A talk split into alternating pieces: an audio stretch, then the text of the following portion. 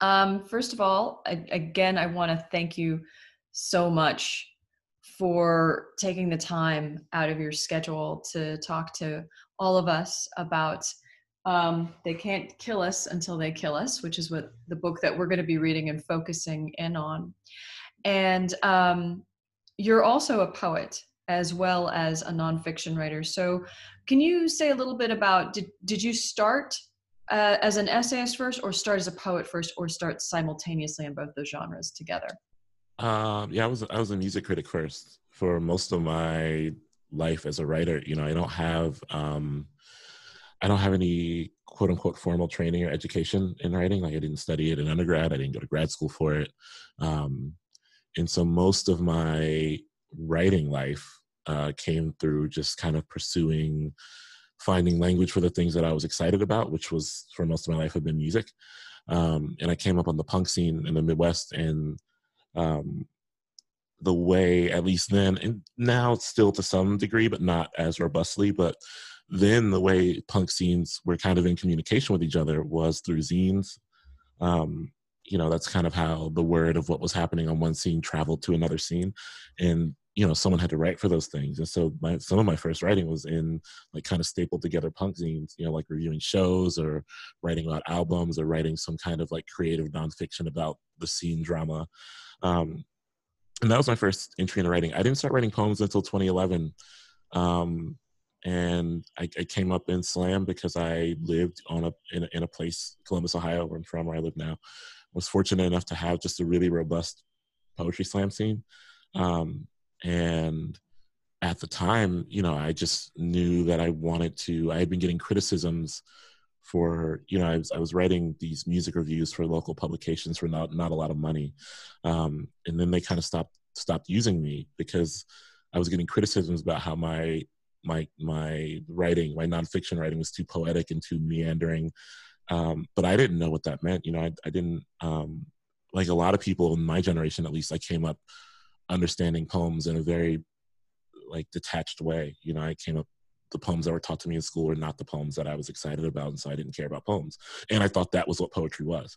Um, but uh, all I knew when I started to get into poems that I was that I wanted to learn how to write um, more poetically. I didn't even know what that meant, but I just knew that if someone was telling me your work is too poetic and I don't know what poems are, then I need to kind of try to make that to bridge that gap.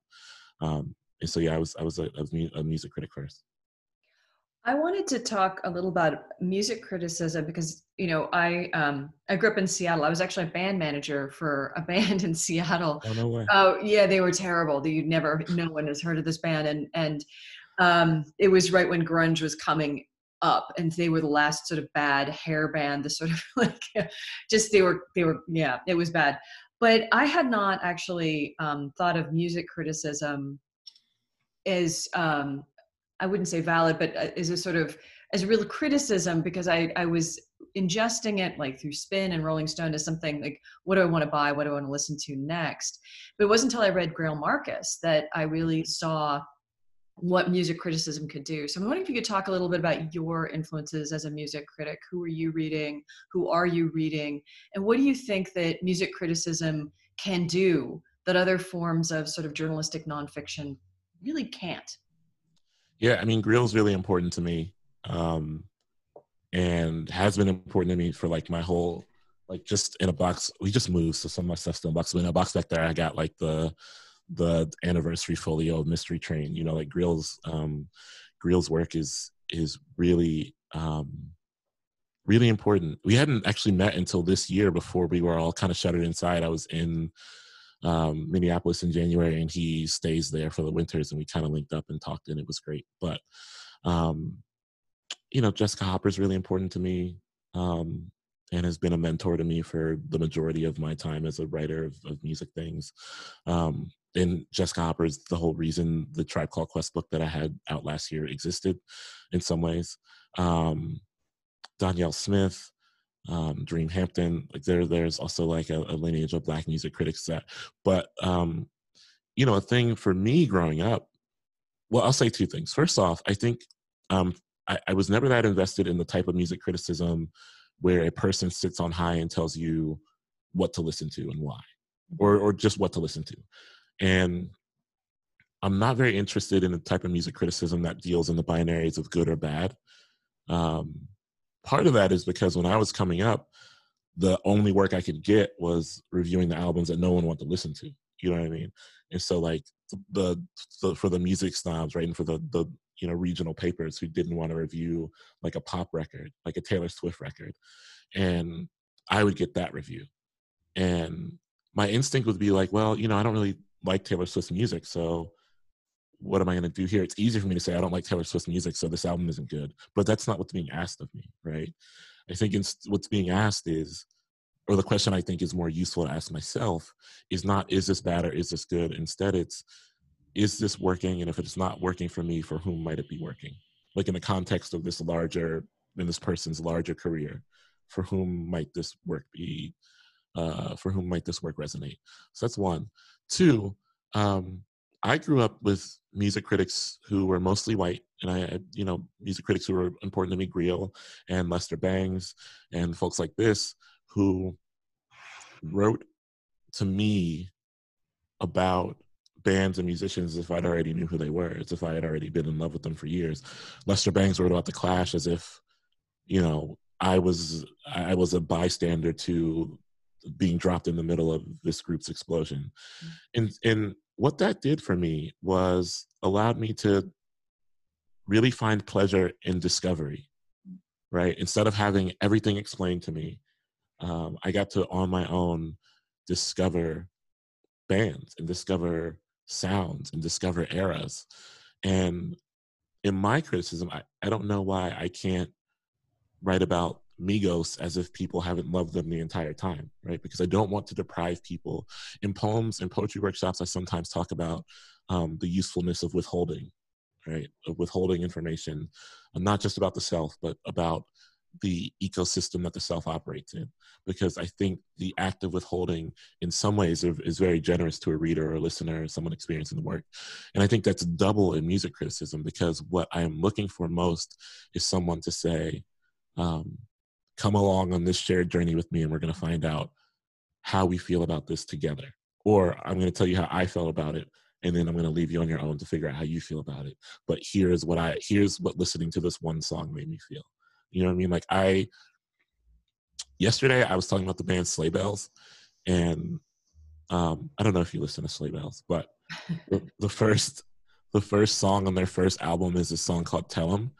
And it is i was talking about them because i was thinking about track one side ones on debut albums and it's hard to explain how that song opens up but it's kind of just like an assault on the senses. It's just kind of like a wave of noise that is kind of um you know disparate noises clashing together and i wish i could go back to the first time i heard that ever but i can't.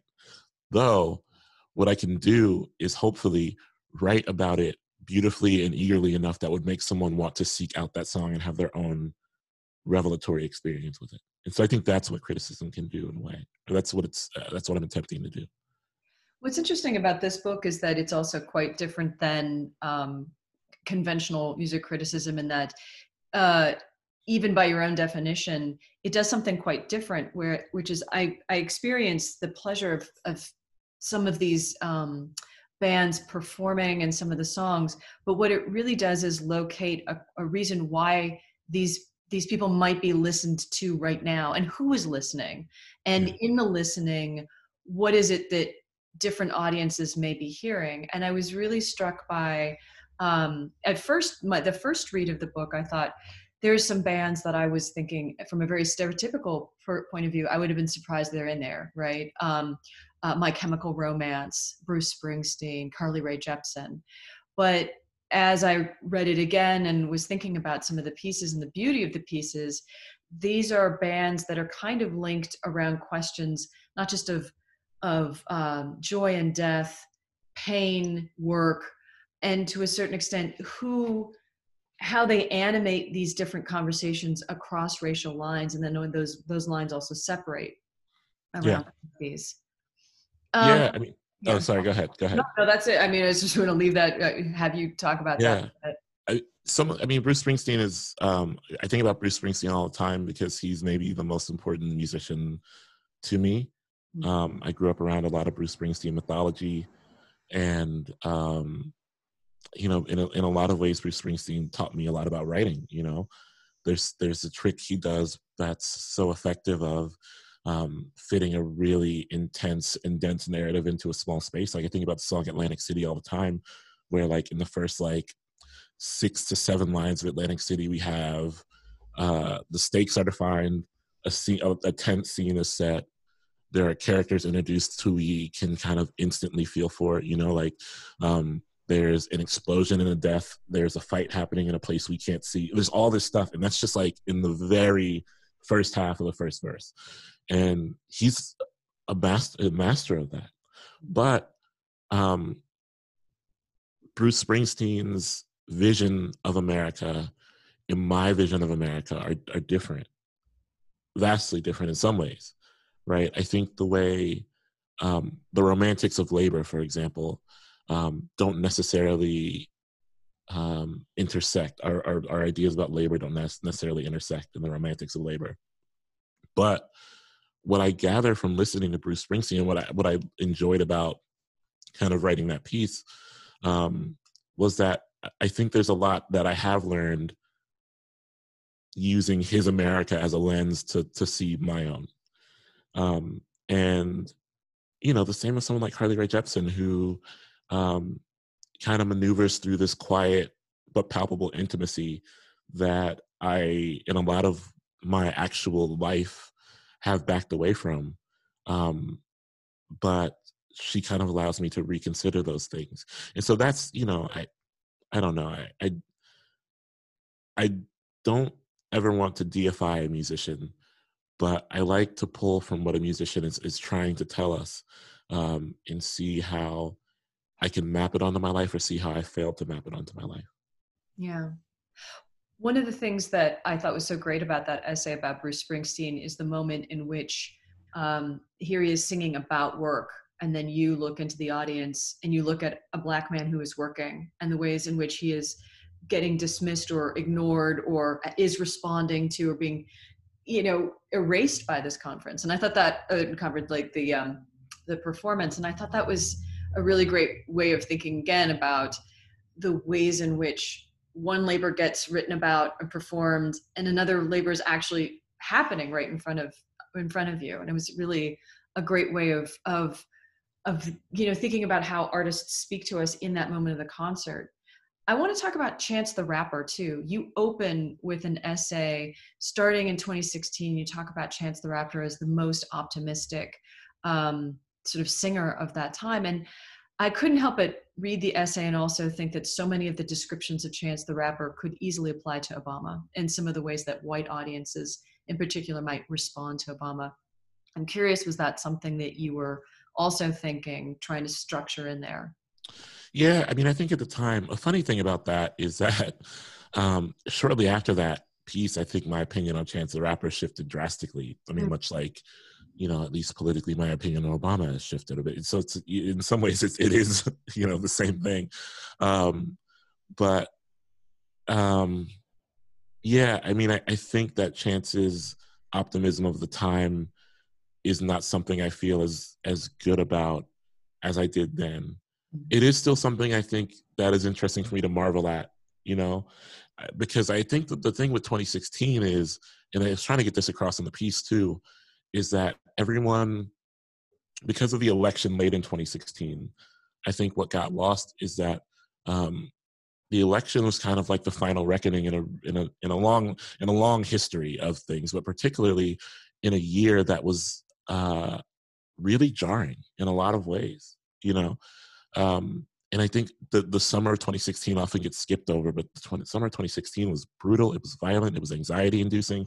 It was, um, you know, there were there were roadmaps pointing to everything that that would come in the fall.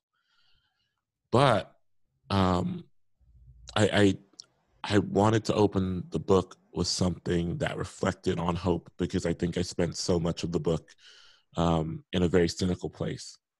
And I spent so much of the book um, deconstructing this idea that um, hope is particularly useful because I, I and I, am notoriously too cynical, obviously, but I, you know, like by the time the book came out, I was at a point where I, where I was telling myself, I don't think hope is a particularly useful thing to rely on.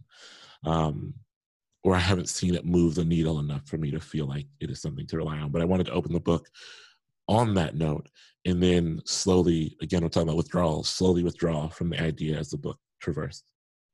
I was going to ask you whether you still agreed with your assessment of Chance the Rapper. Um, no. So how has it changed for you? Um, I mean, I I think that um, I still I don't know how to word this well. I returned to that album. I returned to coloring book specifically, and have brief moments where I feel good.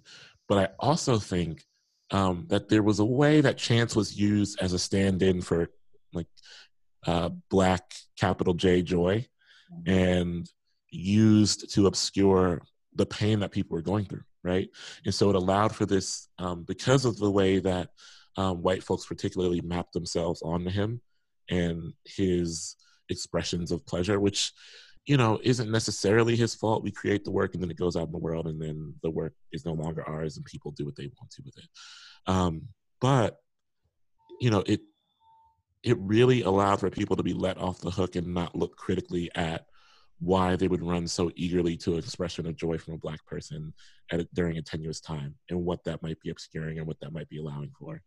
Um, and I think that is the more critical lens I put on chance. Um, but at the time, I mean, the whole thing about writing is that, you know, you write with the tools you have at the time, and then you're a different person by the time you finish a piece, and and you can't you can't just go back and revise yourself endlessly, otherwise you're never gonna put out. You know what I mean? So, um, and I, I think there's some other things in that book that I would probably reframe now, but um, this is why I tell people that I think completion, our ideas of completion as writers are, is kind of a scam. You know what I mean? Like we're unfinished people, and so to think about finishing anything is is um, really tense for me. And I think the better question is, have I done the best with the tools I have at this moment? And, well, understanding also one one thing that's interesting about music criticism as well is that especially if you're writing um, as as often as you are about live performances, right? That's a that's a time based medium and and so that's kind of useful then to remember like these these all thing all these things have a time signature on it even the writing that has to respond to it right? Like has to respond to a moment. So understanding that this you know it's okay to to say that at some point that there's a revision there's a change the band changes the time changes the response to it changes. Yeah. But i'm curious then um, as a, a craft based question um, when did you know you were writing a book? How did it what was that process like? When did you how did you know what to include what not to include were there bands that you actively sought out to write about artists that you actively thought i have to consider say nina simone now which i might not have done in an, another context yeah the pro- actually the process of this book is very odd um, and so i um, two dollar radios based in Columbus. This is like a, a, story that I'll try to make as short as possible. Two dollar radios in Columbus, Ohio, um, and one of the people who was at the time an intern was like an old homie of mine. You know, we would like go to shows together and, and shit. And right after my first poetry book came out, um, like right after, like my first poetry book came out in uh, like a, a like September, August, or maybe July of um, 2016, and he had he had hit me up and was like, you know, I'm working for this place and we loved your poetry book. And I was also working at MTV News at the time. He said, we like some of your essays. Do you want to write an essay book? And I was like, no, I don't think so, man. I, you know, just came out this poetry book. I think poetry is the wave I'm on. Um, and then they kind of kept leaning on me, you know. And I, I love this idea of writing a book with the Columbus Press. Um, but also at the time, I was going through like an immense, I was living in Connecticut at the time. And I was going through this like immense um, emotional dislocation. My relationship was ending. I was like preparing to move back home, all this stuff. And um, they had the whole plan with the book was well, you have to include this small handful of essays that are previously published and then like write some more. Um, and I said, cool. And this thing happened uh, around November. Um, from Thanksgiving to about Christmas, I was just in a not a great place. um, and I decided to go to Provincetown. Um, you know, in the winter. Have you ever done like the Provincetown type stuff? I imagine no. maybe. No. Um, but I know about it. Yeah. yeah, it's like in the winter nobody's there. You know, like it's a, a beach town, and in the winter it's like no one's there except for kind of the town drunks and then the bars, the bartenders that keep it open. You know, um, so I just went. I wanted to be alone. Um, to be frank, I wanted to be by myself, and um, and I wrote the majority of the book in that time. I wrote the majority of the book between Thanksgiving and Christmas of 2016 in a small house in Provincetown, and I would go out every day. And in the winter in Provincetown, you know, like stuff kind of closes when it closes. There's one grocery store, and like real talk, the, the joint would close just whenever they felt like it. It was also shit like if no one's around, if it's like one o'clock and no one's around, we're just gonna close. So I, would have to get up early every day and go to the grocery store because who knew if they'd be open by noon. And I would just write. I would come back. I would write. I would watch like um I would watch Friday Night Lights at night. and and like right during the day and go on a like go on runs because it was like you know it was getting dark hella early so i'd have to like you know all this stuff and so that's when i knew i was get, writing a book you know i had never written a nonfiction book before and um i mean you know this i feel like po- like writing a poetry book can kind of be like not entirely free of routine, but the routine's different. You know, you kind of like peck away at it. Mm-hmm. Um, or I, don't, I guess I don't know what your process is, but like for me, it's like, you know, it's not like I'm sitting down to write a book of poems in in this month long period kind of thing. Um, to be fair, I think most people don't write nonfiction books that way either. But for me, it was that routine. I knew I was writing a book when it was like, okay, I'm being driven um, by heartbreak or by longing or by whatever to mm-hmm. fold into this routine um, and the first piece I wrote was a Fall Out Boy piece because that was the one that had been kind of itching at me for the longest time. And I wrote it. Um, I mean, the final draft I think is like eight thousand words, and the first draft was like twelve thousand. Wow. And that's when I, I wrote it over the course of three days, and I was kind of like, oh, I think, um, I think I can write more stuff. Like I think this book can become something. And so that's kind of when I knew. And of course, there's stuff I left out. I mean, I had to leave out so many other things I was excited about or interested in um, but that's the trick, right? Is that you convince yourself, or at least I convince myself, um, that I'd have more books in my future. Mm. And if I didn't, I'd have to be okay with this one. I mean, the book to me feels very lyrically inflected. I mean, so many of the essays do too, because you move between subject matters so fluidly. And um, also, many of the essays are quite short, so they have this. Yeah this kind of relationship with the reader that's not unlike a poem where it sort of asks the reader like i have laid out these symbols these metaphors for you you do more that intellectual work you make those connections and even across some of the essays and and also the ways in which the essays call back to each other the ideas of black joy black pain black pessimism black optimism kind of speak o- across the collection. So it, it really it moves like a collection of poetry to me. But one of the things that also comes up over and over um, that I was fascinated with is kind of the question of the crossover artist that there are a number of artists and musicians that kind of sometimes have a wide appeal across different groups. And there's a there's a really fascinating skepticism that you have as a reader that's like that's sort of like takes it seriously, you know, that there's there's white audiences that really respond to these um, artists well. And that maybe it says something about whiteness like what is the blackness being displayed that allows white people to like it? And i'm curious if you could talk a little bit about that with some of the essays or if there's anything that that you would go back and revise even in this book? Yeah. I don't know about revision but i, I do think a lot about um the consumption of not just work but people you know? Because i think uh, because really what i'm always wrestling with is fandom.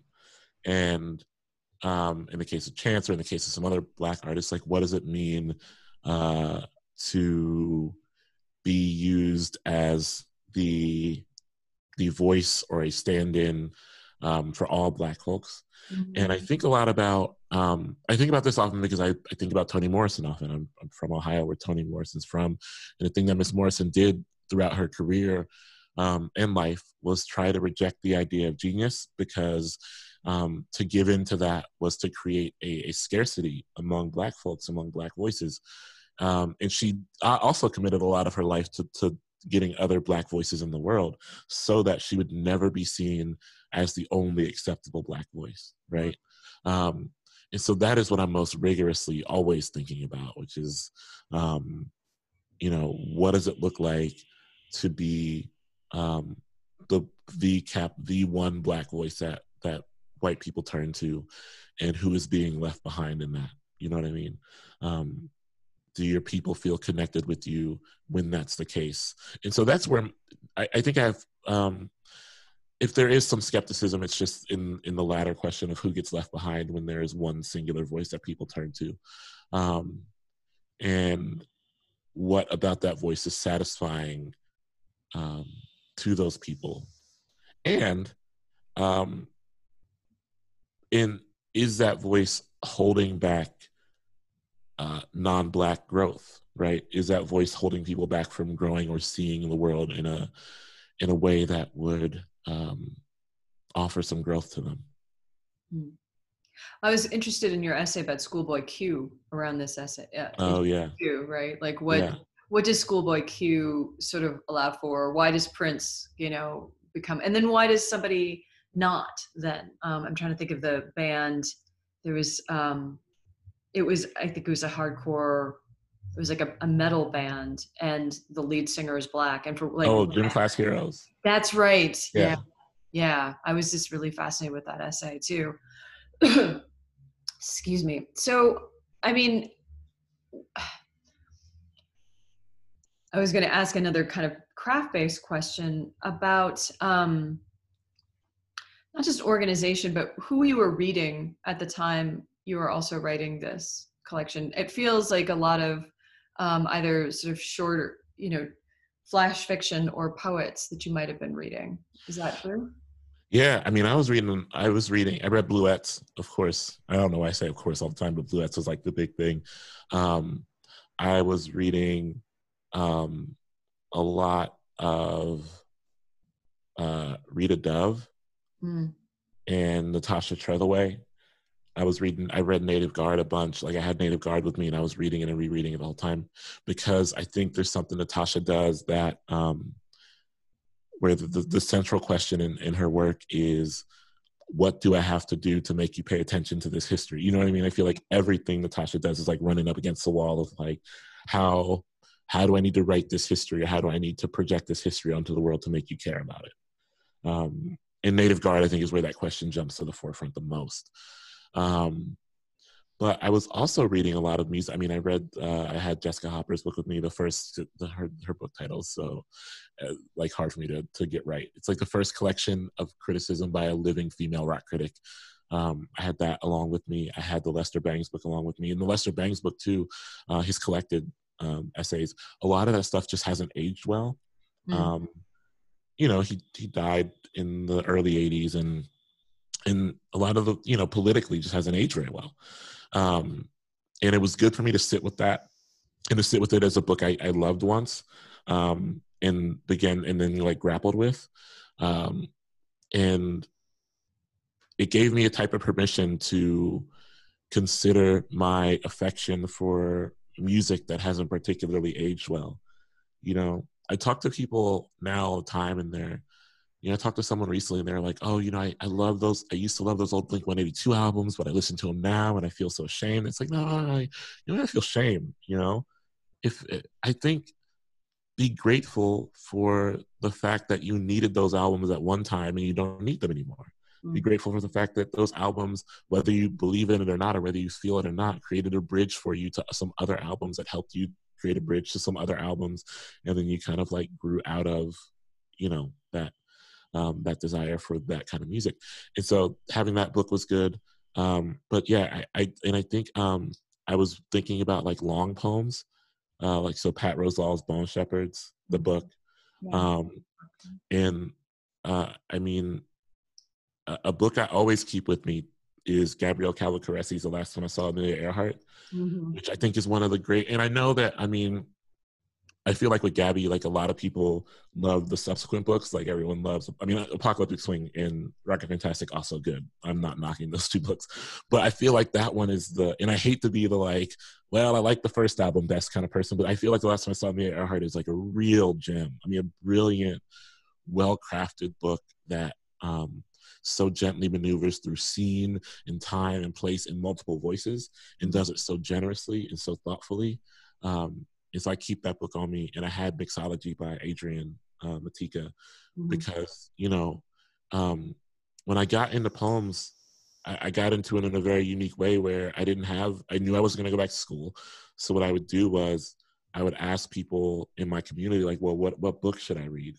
Mm-hmm and then they would they would give me a book and i would go to the thank yous the acknowledgments of that book and i would circle all the names of the poets who were the, and i would go get those books and mm-hmm. so adrian matejka's book um, mixology is one of the ones i got in the first batch and there's this poem in there called maggot brain mm-hmm. um, about eddie, eddie hazel and it's the first poem i read that had me like oh i think i can write poems like if this is what poems are you know because i came up with like not knocking Shakespeare, but you know, like I came up with the sonnets and I came up with the and and that's all and so seeing maggot brain in a book i was like oh this is like people write poems like this. I can do that. Like i can i think i can do that. And so i keep those books with me. I keep a lot of those early books on me. Um and and so that's kind of the that's kind of the stack i had with me when i was writing. It's interesting because um, as you're listing some of these influences and i was thinking back to springsteen like the through line for me when i hear you talking about these um, different artists and poets is that I think narrative, right? Their ability yeah. to really tell that kind of narrative. Like Nebraska was actually a really important album for me to learn how to write a pro, like a persona poem. Um, yeah. You know, and and Natasha's work has always been pretty important to me. I mean, I just, uh, I mean, she's she's like a of. It, it's it's hard to do what she does because it's documentary work at the same time you know it's very when we think of a lot of documentary poets, the ones that get kind of popular, there you see sort of more fragmented, um, kind of what we consider maybe uglier writing, which is like, you know, let's just look at the language. And Natasha's making this really beautiful art at the same time, right? She's really, you know, messing with that material, but she's doing a high amount of research. And that's a hard, that's a hard line to walk. But that ability to capture really difficult historical information and sort of balance it against each other is um, is tough to do and people kind of routinely forget that i think in in any poems that are narrative because they're like they're lulled by the story they think oh that's just an easy story that someone is telling yeah. in fact um, in order to get across all that information very very quickly and to balance um, historical records so that you read it in a contemporary setting that you read it and understand that that history is alive today that's really that's that's a tough kind of thing to do. Um, and i have to say like I, I can see that in the essays that you've written right where you you you're writing about a show but it's clear that we're writing about more than the show. We're writing about a culture that can is is taking in that artist and maybe hearing or not hearing what that artist is saying. So it's a tough line to walk. And and i love gabby's first book too. Yeah i really do. Yeah it's so good. It's so good. I mean i definitely like the other two you know like I think the thing about her work for me is that I think about Rocket Fantastic and how, mm-hmm. um, you know, like I read it a few times, and um, you know, Terrence Hayes is someone who's always been in my ear, and someone who's who's just like, um, you know, whether he knows or not, been a major mentor for me. And he said this thing about, um, if you don't like a book of poems, you know, like um, return to it and keep returning to it. And I'm actually on the other side of that. You know, for a long time I was like, oh, I'm not with that, man. You know I mean? There's so much shit to read. I'm not gonna keep if I mm-hmm. don't if I'm not rocking with a book. And not, to me, like not rocking with a book doesn't mean it's bad. It just means like this one isn't hitting for me.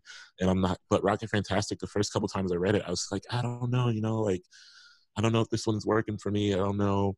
And I was asking people about it. Everyone told me like, oh, keep going back to it because I think you have to keep sitting with it. And honestly, I I don't even know what it was. On the fourth time I read it, it's like I was seeing it with different eyes. You know what I mean? Like, the, and I, I think uh, Apocalyptic Swing had that same vibe too, where I think there's something about her work. Um, there's something about Gabby's work that requires us sitting with it for for a long time. And then what I most love is, and, and Gabby's not the only one. I think a lot of poets do this for me. What I love is when the work clicks.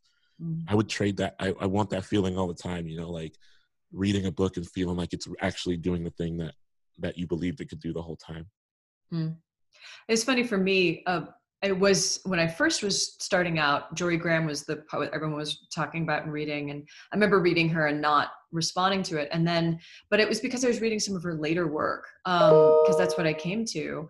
Uh, and what happened was I went to Erosion. And when I read that book, I was like, oh, that, that I get.